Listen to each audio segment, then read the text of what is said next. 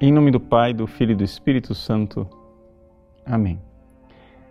Meus queridos irmãos e irmãs, o Evangelho de hoje nos fala da prisão de São João Batista. Os autores místicos interpretam que esta prisão de João Batista, que faz com que Jesus vá para Galiléia para pregar o Evangelho, é como se fosse o encerramento do Antigo Testamento e a inauguração do Novo. Ou seja, João Batista, aprisionado, é o Antigo Testamento que se fecha. Jesus, que vai para a Galiléia, ali começa a pregação do Evangelho. E é exatamente com esta frase de é, conversão, de acreditar, de nós abrirmos o nosso coração para o reino dos céus, que Jesus inicia aquilo que é o seu ministério de pregação. Agora, é importante nós nos darmos conta também de uma coisa existe um desígnio de Deus até mesmo nas coisas ruins. Ou seja, um homem de Deus como São João Batista, é, que foi martirizado, um homem que vive na graça de Deus, ele só pode ser tocado pelos ímpios se houver uma permissão divina. Porque Deus, na sua providência, cuida dele como a pupila dos olhos. Ou seja, Deus permite o mal que vem por parte dos ímpios, porque ele tem ali um desígnio. E nós nem sempre nos damos conta disto. Que Deus consegue tirar o bem de um mal. Que Ele consegue fazer com que brote as coisas mais maravilhosas dos acontecimentos mais trágicos.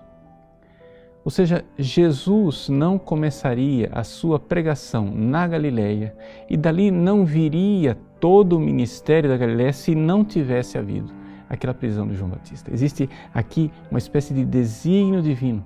E assim nós podemos constatar na história da igreja em tantos e tantos momentos em que, por exemplo, porque a comunidade dos cristãos é perseguida em Jerusalém, se começa a pregação da Samaria. Porque as situações ficam difíceis na Terra Santa, ali os apóstolos se dispersam pelo mundo. Quantos lugares na história da igreja, eh, se nós olharmos no mapa, hoje são evangelizados exatamente porque houve uma grande perseguição. Não haveria dioceses católicas na Sibéria se não fosse, por exemplo, a perseguição comunista. Isto significa o seguinte na nossa vida privada. Antes de começar a se questionar e, a maldizer e a dizer: Mas meu Deus, eu vivo na graça, é, vós me prometestes que iríeis me cuidar com a pupila dos olhos. Antes de você começar a murmurar, é, reclamando de Deus e dizendo: Mas meu Deus, por que eu, por que eu? Procure enxergar nos acontecimentos da história, naquelas realidades dolorosas, algo que possível e provavelmente é uma forma de Deus fazer com que a ressurreição entre na sua vida. Deus não permitiria o mal se desse mal ele não pudesse tirar um bem maior. Esse princípio, que é expresso de forma muito clara por Santo Agostinho, para nós é um princípio fundamental, principalmente nós que vivemos na graça, nós que vivemos dentro da providência e sabemos que tudo, absolutamente tudo, concorre para o bem daqueles que amam a Deus. A outra consequência também é lógica. Ou seja, se você não ama a Deus, se você não vive na graça, se você está fora da amizade com Deus, então nem tudo concorre. Isso quer dizer que nem tudo será a seu favor.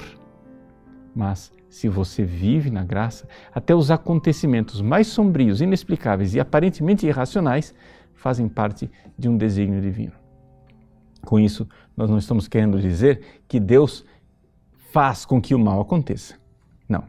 O mal acontece exatamente por causa da maldade e da liberdade dos homens. Mas Deus, que é providência divina, ele é, poderíamos usar uma forma um pouco jocosa, o divino aproveitador.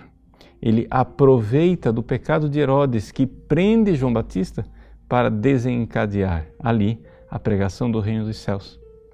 O que será que Deus está desencadeando de bom quando permite as misérias na sua vida? Deus abençoe você. Em nome do Pai, do Filho e do Espírito Santo.